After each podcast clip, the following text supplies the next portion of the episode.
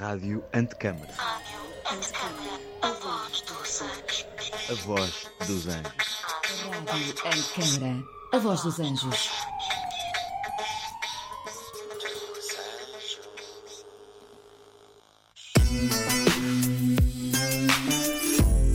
Olá, bem-vindos à emissão especial de When Socrates Was an Architect.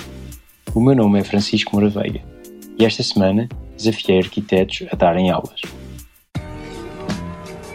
Entre 26 e 29 de abril, testámos a possibilidade de aprender e ensinar arquitetura através de ondas rádio. Tivemos três aulas, cada uma com um formato e um objetivo específico. Na primeira aula, Joaquim Moreno deu-nos uma Vorlesung, do alemão leitura para, uma lição lida em direto acerca da investigação que desenvolveu na exposição e no livro The University is Now on Air, Broadcasting Modern Architecture, onde aprendemos que, se o precedente existe, a nossa experiência tem pés para andar.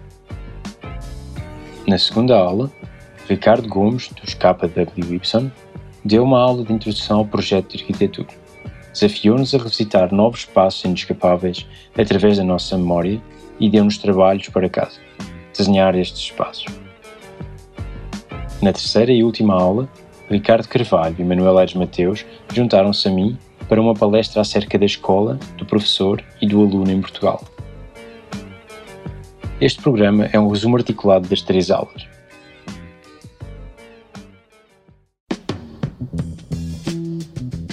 Começamos com o cheiro da aula de Joaquim Moreno. Esta aula inicial oferece a base conceptual para a experiência que nos propusemos durante esta semana de residência na Garagem Sul. A aprendizagem de arquitetura através de ondas rádio, neste caso específico, do curso A305 da Open University. Uma parte do material didático abordava o conteúdo específico do curso, enquanto outra era dirigida a um momento global da cultura arquitetónica através de um conjunto mais amplo de perspectivas. O Form and Function continua a ser hoje um recurso relevante e um legado duradouro da memória impressa desta intermediação de educação, mídia e arquitetura. O A305 não estava simplesmente a difundir a arquitetura, estava a abrir esta outra sala de aula, distribuída através de uma ampla paisagem mediática e com uma audiência de grande alcance, utilizando novos e antigos meios de apresentação e comunicação para produzir novas formas de perceber e interagir com a arquitetura moderna. Muito obrigado. Obrigado, Joaquim. Posso fazer uma ou duas perguntas? Claro. Ficámos mais ou menos no tempo. Estamos ótimos, estamos impecáveis. Tendo já lido o texto antes e ouvindo-te agora relê-lo, eh, essa disparidade ou essa complementaridade de, de formatos que tu aí referes, que, que, é abordada de uma forma muito uh, evocativa, mas também altamente clara, ficou ainda mais patente. E a questão que eu tenho para ti é: achas que hoje em dia, neste momento em que a mídia, os mídia, estão à nossa volta constantemente, através de multiplicação enorme de presença de vozes exteriores, já não é rádio, já não é televisão, ao telemóvel, mas além do telemóvel tens uh, moving media and advertisement na, na, rua, tens a publicidade, tens todos esses elementos. Achas que a rádio, como ferramenta de ensino, ainda tem o seu espaço? Eu acho que o espaço é evidentemente. Há uma. Uma McLuhan dizia: se funciona é obsoleto. Nós vivemos uma situação muito, uh, por exemplo,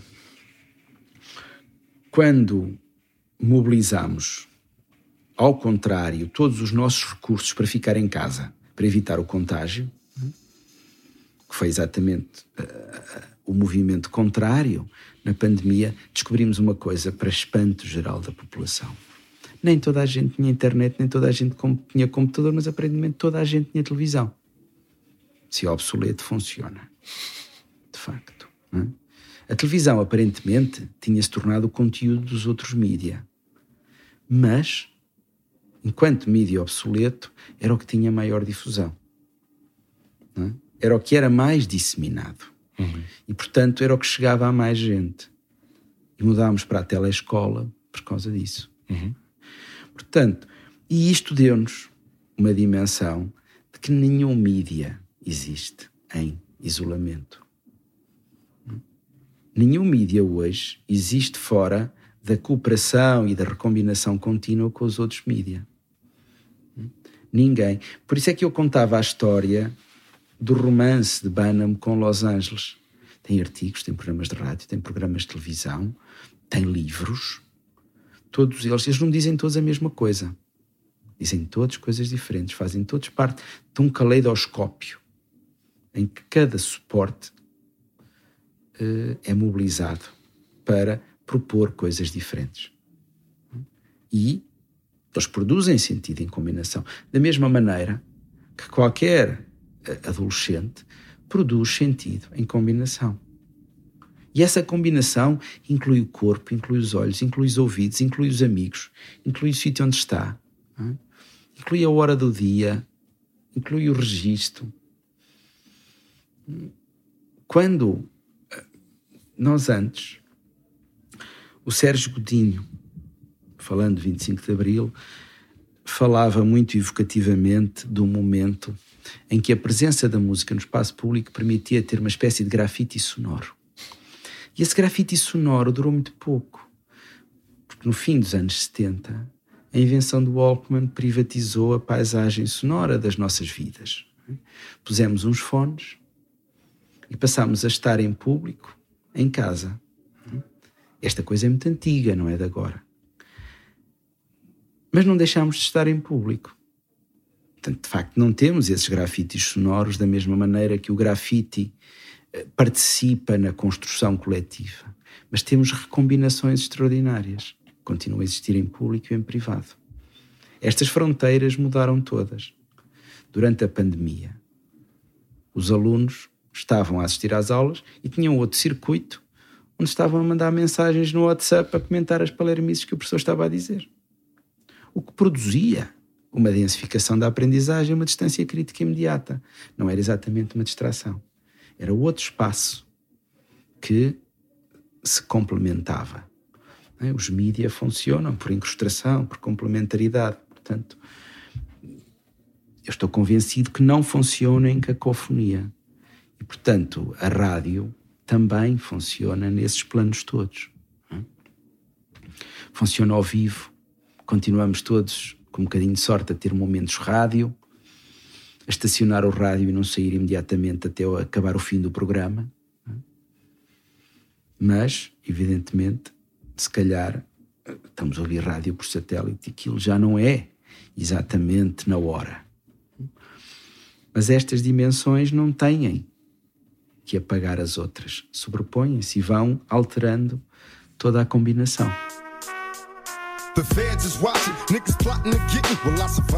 Saltamos agora, de lápis na mão, para a aula do Ricardo Gomes.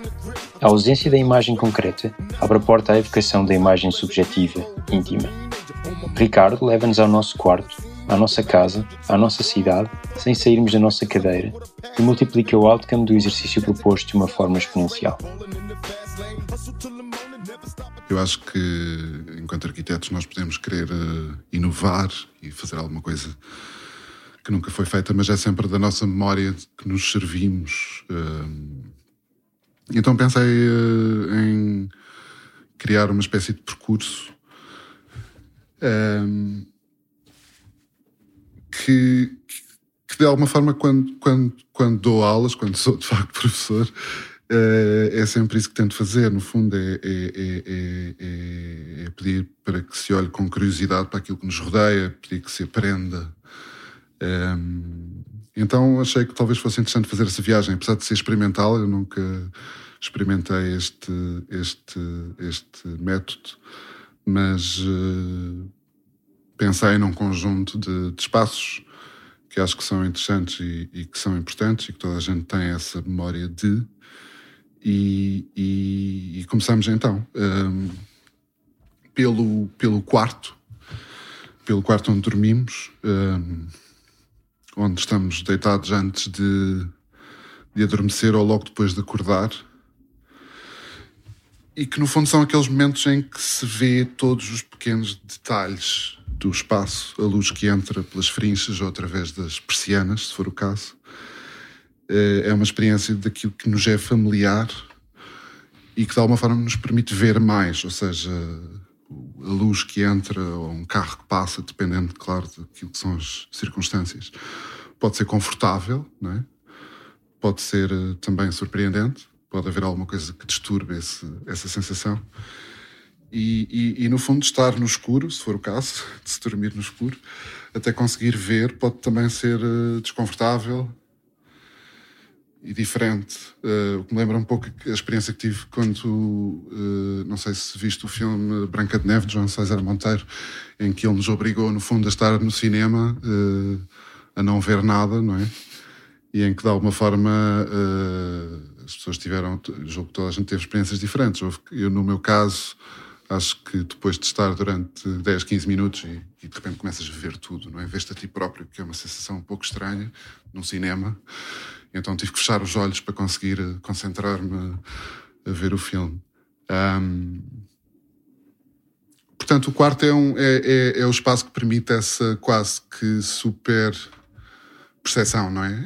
É onde já estás de tal forma familiarizado com os detalhes, com o espaço que te rodeia, que te permite uh, ver mais, ver para além, não é? Um, o quarto está, pronto, está dentro de uma casa, a tua, que é um lugar de, de, de, conforto. Estamos no segundo ponto. Então, mas antes de passarmos para o segundo sim, ponto, sim. eu, como aluno atento, tenho uma, uma pequena pergunta para te fazer.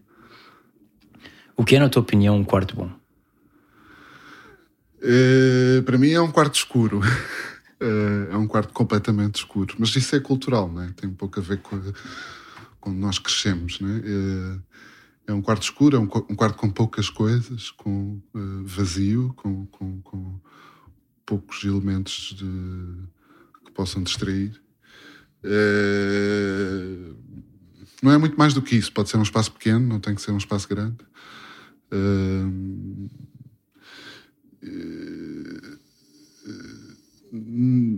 não, não tenho. Pronto, isso também se relaciona um pouco. Isto não é tanto sobre mim, não é? é mais sobre ti.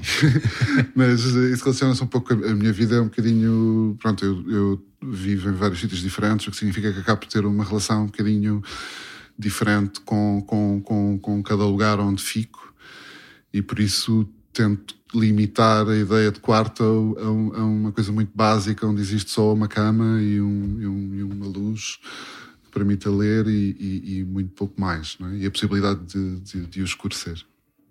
Ok. Uhum. Casa, então?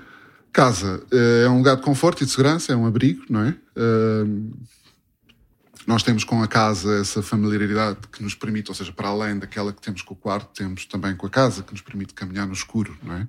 Dominar o espaço na nossa memória. Normalmente são espaços em que a luz pode estar desligada e nós sabemos chegar a qualquer ponto da casa com pouca dificuldade. Também é um lugar de experiências, é um lugar onde testamos como é que ele funciona melhor, não é? Eh, é um espaço em que toda a gente, arquitetos ou não arquitetos, eh, passam a vida mais ou menos a, a alterar a configuração desse espaço, não é? E a tentar eh, chegar a uma, a uma solução que, que, que nos faça sentir mais confortável. Também é um espaço que pode, pronto, essas experiências eh, também podem ser mais radicais. Há um, um período em que o artista James Turrell uh, julga quase que fundador do seu trabalho e em que ele, na casa que tinha na Califórnia, começou meticulosamente a cobrir todas as janelas, né? a, a, a, a, obscurecer o espaço. E depois, muito lentamente, a deixar entrar luz em alguns pontos e, e, e a permitir que a luz revelasse uh, o espaço uh, onde vivia de forma diferente. Ou seja, a, casa acaba por ser um mecanismo que toda a gente tem de experimentar com a arquitetura, de experimentar uma relação qualquer uh, com o espaço. Uh, e qual é que é o motor dessa, dessa experiência? Tu referiste aqui que é uma procura do conforto. Normalmente. pode ser outras coisas, mas eu, se calhar, não penso nisto tanto como uma aula para um arquiteto ou para, um, para, para arquitetos ou para estudantes de arquitetura, mas mais como uma conversa. Uh, uma conversa mais, mais lata sobre o que, é que, o que é que é isto da arquitetura e, o que é que, e, e, como é que nós somos todos arquitetos e como é que nós estamos todos interessados no espaço, ainda que não o façamos necessariamente de uma forma consciente. Uh, as pessoas em casa fazem isso, não é? Alteram a posição de, do mobiliário, uh, mudam a função dos quartos ou dos espaços. Uh, muitas vezes fa fazem de uma forma que tu, eventualmente, enquanto visitante dessa casa, podes julgar estranha, mas é a forma como as pessoas se sentem confortáveis. Isso é interessante, não é? É interessante uhum. perceber que, que esse nível de conforto varia, varia de cultura para cultura, varia dentro da mesma cultura e, e, e, isso muitas vezes mostra algumas particularidades interessantes na forma como as pessoas têm de se relacionar com esse espaço, não é? Que, pronto, em arquitetura eventualmente se podem replicar, não é? Isso é, é capaz de ser interessante para nós. Um, depois da casa, o edifício, não é? O edifício um, que pode ser... Uh, pode ser aquele edifício que, que, tu te lembras com frequência, não é? Pode ser a escola onde estudaste, ou a casa de um amigo ou de um familiar, pode ser o local de trabalho, pode ser um templo. Um, que se calhar mais do que a casa revela um bocadinho aquilo que são as hierarquias dos espaços, é? a importância diferente de cada um dos espaços, as sequências e as relações as relações de poder, se calhar, ou, ou relações de, de escala, é? Elas, uh, que muitas vezes são axiais, ou que podem ser de, ou que também podem ser de surpresa, como na arquitetura islâmica. Eu estava há pouco a falar que tinha estado em Alhambra há pouco tempo, ou visitado Alhambra, e, e, e, e, portanto essa memória que nós temos de um edifício que pode ser, pode existir, pode não existir, não é? Muitas vezes as nossas memórias, quem viveu, quem mudou depois, muito frequentemente, como é o meu caso, às vezes essas memórias não são sequer reais, não é? São, são aquilo que tu te lembras de um determinado espaço que habitaste durante algum tempo da tua vida e essa construção é feita de, de, de pensar nessa diferença, pensar na diferença, como é que se ia de um ponto para o outro, como é que, pronto, e tudo isso são coisas da memória, não é? No fundo, o que eu tentei fazer aqui com, com esta conversa foi fazer com que as pessoas que estão a ouvir pensem nesses espaços, não é? Porque sem imagens é a única possibilidade, é a imagem. Ou, ou por outro lado, é melhor do que uma imagem, não é? Fazer-te pensar naquilo que é, naquilo que são os espaços que, que, que te são familiares. Yeah, this album is dedicated Fechamos a semana no auditório máximo para ouvir Manuel Ares Mateus, Ricardo Carvalho e eu, numa discussão honesta e aberta acerca de algo que nos é precioso, a Escola de Arquitetura tal como Italo Calvino, que nas suas Cidades Invisíveis evoca tantas cidades para falar sempre de Veneza, nós viajamos pelo mundo para voltar sempre à nossa alma mater, a FAO. Uh, eu diria que, para reforçar aquilo que o Manuel uh, referiu, diria que isso talvez seja ao lado menos solar do que temos hoje, mas ao lado solar de que os alunos são bons no sentido dos, dos seus recursos e as suas capacidades como nunca foram. Se eu comparar o que se passa hoje com o início dos anos 90 na Faculdade de Arquitetura onde eu estudei, quer dizer, vamos aqui ficar à gargalhada. Sim, sim, ah. é uma diferença abissal. É uma diferença abissal. Sim. E a evolução é muito, é muito positiva. E, e, e, atenção, eu acho que a ideia dos, dos heróis não é só negativa. Uh, tem um lado uh, profundamente positivo. Eu recordo, por exemplo, as aulas que assisti, que vi muitas do do Peter Zuntor, em que na verdade era um, um homem como eu nunca vi, outro professor ser endeusado, que trabalhava imenso para os alunos, não é? Por exemplo, aquela história dos, dos, dos enunciados, eu lembro num, num semestre em que ele fez um enunciados um a um por aluno, portanto fez um enunciado para cada aluno, todos diferentes. Tailor-made. Uh, sendo completamente feito um a um, não é? Portanto, com este, com este grau de dedicação ao, aos alunos e as aulas eram de uma tensão enorme, mas era uma tensão enorme porque os alunos queriam, na verdade, uh, surpreender, uh, na verdade, aquela pessoa que tanto admiravam. Uhum. E, portanto, nesse sentido, o endeusamento é só positivo, porque obrigava os alunos a construir, digamos, uma vontade de se superar para poderem uh, surpreender uma pessoa que admiravam. Portanto, o, o, esta ideia do endeusamento não é uma ideia só negativa. É evidente que nós estamos numa sociedade muito imagética, muito uh, direta, portanto, muito. Sintética. sim, sim, muitas vezes pobre em muitos uhum. campos, e portanto isso pode acontecer com campos mais pobres. Mas eu acho que este, o endeusamento é uma ideia que muitas vezes é uma alavanca e uma ferramenta muito interessante para levar alunos a, a, a, a, trabalharem de uma forma uh, verdadeiramente galvanizada. é? Ambiciosa. Portanto, Sim, sim, sim, intensa, não é? Portanto, há, não há aqui uma coisa, eu penso que não há aqui uma- só um sentido que possa ser uma coisa negativa. O problema de todos os atos que nós temos hoje, humanos, é que dependem muito dos autores, não é? Desses atos, não é? Portanto, quando os autores são verdadeiramente bons, esses, esses atos podem ser muito estimulantes. E no caso do Peter Zunter, que foi.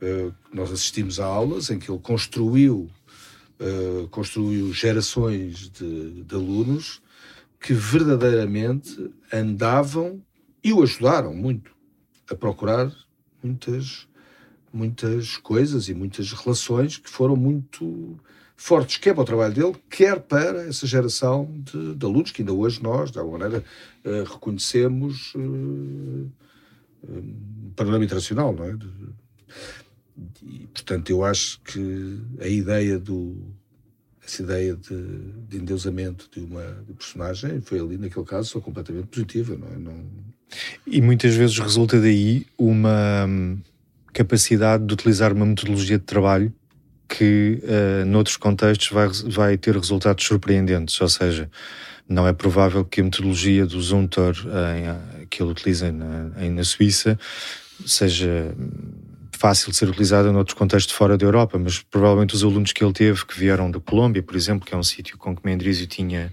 Sim, sim. eh, algumas relações, ou Argentina, Ahm, será muito interessante pensarmos o que é que os antigos alunos do Zunter vão fazer na América do Sul com a metodologia que eh, aprenderam com este arquiteto suíço. E isso dá para nós eh, um dia podermos ser surpreendidos com, a- com o cruzamento de coisas inesperadas. E eu acho que esse é o lado solar da, da- da- de, de sermos alunos de alguém cujo trabalho admiramos muitíssimo, mesmo que possamos ficar desiludidos com o ser humano. Sim, sim, sim, sim. sim. Não, mas há uma coisa que é, todos nós nos recordamos dos professores que foram, na verdade, eh, foram mais influentes para nós, não é? Portanto, e que foram mais... eh, na verdade, que nós mais próximos nos sentimos, não é? Eh, e, enfim, eu acho que isso é evidente que o contexto internacional fornece muitas eh, figuras de referência, o contexto nacional fornecerá menos, não é? Porque, aliás, porque os nossos arquitetos mais, eh, mais heróis não, não ensinam há muito tempo, não é? Portanto, não, não, não temos esse, esse contexto. Mas, digamos que, na verdade, no contexto internacional, isso acontece muito, não é? Esta ideia de que as figuras e que os alunos possam procurar essas figuras. Eu acho que é uma responsabilidade para quem ensina, não é? Perceber o que é que isso quer dizer, é? O que é que quer dizer ser essa figura e de que maneira que essa figura está ao, ao serviço dos alunos, não é?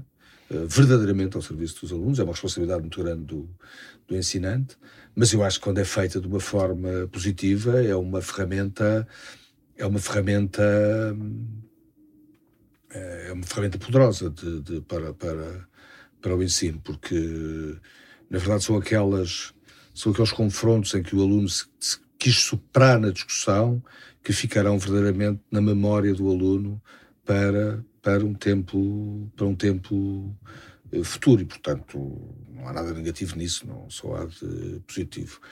E, e, aliás, nós sentimos isso, que os alunos hoje, porque têm a capacidade de dialogar com muito mais arquitetos, não necessariamente dialogar com eles na presença, não é? Mas porque podem dialogar com os arquitetos através do, Trabalho deles. dos trabalhos deles. Sim, é? sim. Eu, quando me perguntavam, mas tu discutes muito o trabalho com o disse, sim, discuto tanto como discuto com o Borromini. Não é? Eu lá conheci o CISA, de- falar-lhe, dizer como está a mestre, não quer dizer que discuta arquitetura com ele, com certeza que ele não teria. Não estaria nem aí para isso, não é? Mas, portanto, discuto tanto com o CISA como discuto com o Borromini, discuto através do trabalho dele. Só que os alunos hoje têm uma capacidade de chegar ao trabalho das pessoas completamente diferente do que havia noutros tempos. Portanto, eles, na verdade, discutem com muitos arquitetos. E, portanto, constroem referenciais muito eh, mais interessantes. E não, não é necessariamente construir os referenciais através dessa relação muito direta que é falar. Os que têm a possibilidade, com certeza. Não acho que seja, eu mesmo nunca achei que seja, fosse eh, esse o caminho mais interessante. Eu acho que nós falamos muito com, com as pessoas que admiramos, eh, independentemente de as encontrarmos, não é? Eh, e muitas vezes temos diálogos muito ricos com obras de arquitetos com quem não, falamos, porque os arquitetos com que nós falamos são muito poucos, não é? Na verdade, se nós olharmos, mas já têm que estar vivos, não é? Que é uma, uma condição a partir da que acontece a poucos no panorama dos arquitetos que nós gostamos, não é? E depois têm que estar aqui, que também acontece ainda menos, portanto, acabam por ser poucos. Claro que é sempre uma coisa rica, não é? Encontrar os arquitetos, discuti-los, discutir com eles. Uh, mas eu acho que dessa, esta informação que hoje as pessoas têm é, na verdade, o verdadeiro diálogo que os alunos estabelecem. E, esse, eles têm, têm essa capacidade, e eu acho que aí é que está uma maior riqueza. Eu acho agora que no aspecto, há um aspecto que eu gostava de relevar, que é os alunos portugueses. Os alunos portugueses são estes que têm que fazer isto mais do que ninguém. São os alunos que partem de escolas que não têm grandes meios, é? como as escolas portuguesas não têm. São alunos que partem de escolas cuja capacidade de atração é limitada geograficamente e, portanto, são alunos que estão muito treinados a, na verdade, superarem-se na sua, na sua investigação. E isso cria normalmente uma camada de jovens arquitetos em Portugal que existe, muito boa. Portanto, os nossos alunos, treinados em escolas muitas vezes piores que escolas internacionais, objetivamente piores, acabam por acabar um curso e ser entre os melhores que eu alguma vez uh, conheci, os mais bem treinados que conheci. E eu acho que isto tem a ver com a dificuldade e a necessidade de encontrar pontos por eles mesmos e não terem a vida demasiado facilitada como nas escolas mais uh, ricas do planeta, onde as coisas acontecem uh, com uma certa facilidade, onde a facilidade é maior em encontrar nichos de de, de conforto. Não é? E eu acho que isso é uma coisa interessante dos nossos, quer dos nossos alunos, quer dos nossos jovens arquitetos, que na verdade constituem um panorama verdadeiramente extraordinário. É? Uhum. Concordo totalmente. Sério? Eu, como nós os três, sem dúvida, o que há menos tempo saiu de uma escola de arquitetura em Portugal, a impressão que eu tive quando cheguei lá fora, depois de estar cá, foi que tinha sido servido um prato muito frio. É? Muito, muito mal. Frio. Muito frio. Não, não, não me senti minimamente preparado. Claro que há, o que tu dizes talvez faça sentido, a necessidade de superar, e uma pessoa vai lá para fora e tem uma certa reputação já como jovem arquiteto português, ou seja, vai trabalhar bem, é um bom trabalhador. Agora, necessariamente, se isso é um bom arquiteto, não. Não, não, não estou... mas é um tipo preparado para, para essa luta. Tu vais lá para fora e matas-te para conseguir ficar a dar aulas na ETH e matas-te para conseguir vir a fazer um doutoramento lá e matas para vir a ser o tipo que, na verdade, no ateliê uh, ganha rapidamente responsabilidades. E isso quer dizer que tu partiste do mundo de dificuldades. Tu não sais às 5 porque a tua vida está garantida e o teu eh, processo é mais ou menos um processo progressivo. Essa cultura da dificuldade, que é uma cultura que, na verdade, sempre fez os grandes arquitetos, Uh, a nossa dificuldade é uma arma, a gente pode dizer que é uma arma triste, mas é uma arma que nós temos. Uhum. É? Tu, quando vais lá para fora e, na verdade, percebeste que através do teu trabalho conseguiste vencer uma data de barreiras que nem sequer estavas à espera, isso é o prato frio que te serviram. Mas tem esse lado positivo. É que te obrigou a tu construires a tua própria, o teu próprio referencial. E eu, eu não acho isso negativo. Acho que, acho que isso é uma condição da, da, da luta portuguesa uhum. uh, em relação à arquitetura. Nós somos um país uh, periférico, pobre, portanto não temos a, a arquitetura vive muito da capacidade também dos países de exportarem uh, os seus elementos e a, seu, a, sua máquina económica, não é? Nós não temos essa máquina, não existe, não é? É muito pequena, não existe, é muito pequena, não é? E, portanto, os, os arquitetos portugueses são muito uh, lutadores uh, solitários, como são os jovens portugueses. Uhum. E eu acho que o que aconteceu, o que está a acontecer hoje é que gerações cada vez mais novas são cada vez melhores a entrar no mundo. E isso tem a ver, por um lado, com essa dificuldade, por outro lado, com essa sensação de necessidade de se superarem para serem iguais no mundo uh, partindo muitas vezes de condições que são mais difíceis. Uhum. Agora, o que eu acho é que as condições difíceis de arquitetura não são necessariamente más. Não, não está dito que os grandes artistas não sejam aqueles que tenham mais sofrido, quer psicologicamente, quer na realidade, ou que os melhores arquitetos não sejam aqueles que tenham tido muitas lutas para fazer, para travar, uhum. quer uh, psicológicas, quer artísticas, quer reais, ou quer políticas, não interessa o que for, uhum. e com essas venham a superar e tenham a vir a propor coisas eh, mais interessantes. Se nós olharmos para o panorama brasileiro, os grandes arquitetos lutam com risco de vida contra a ditadura militar e acabam, não é? E, portanto, há ali um lado também. Uh, uhum. E eu acho que nossa formação dá-nos isso. Sim, mas essa, essa, essa figura do herói é, é quase um pouco isso, não?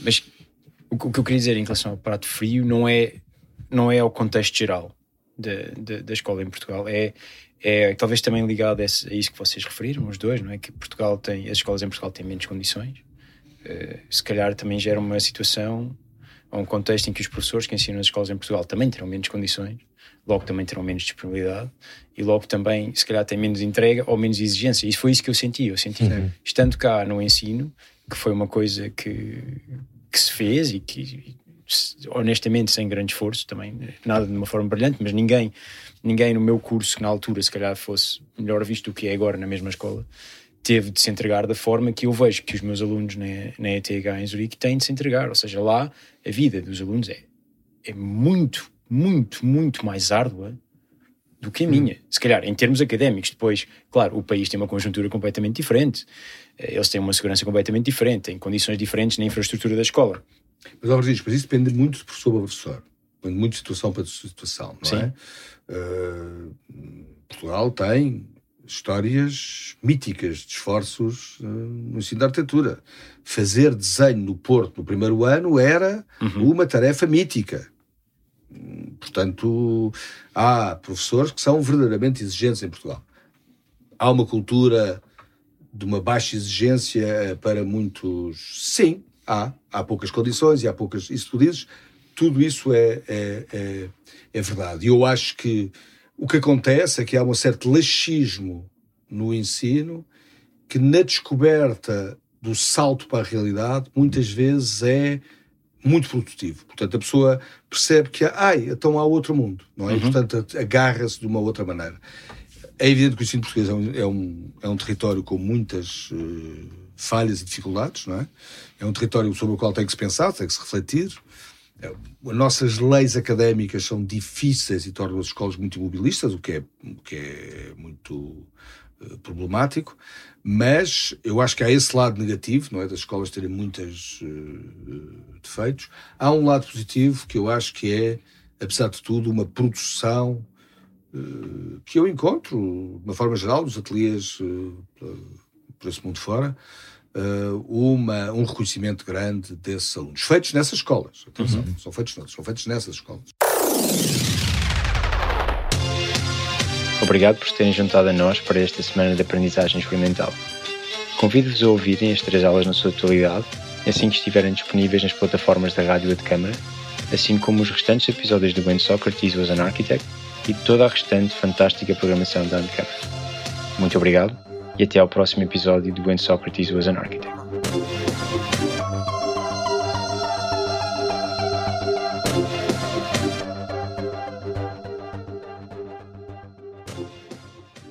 A Rádio Antecâmara é um lugar de encontro heterogêneo, com uma programação diversa que junta várias áreas do conhecimento e membros da comunidade para expandir as noções sobre a complexidade urbana e questionar os paradigmas da arquitetura.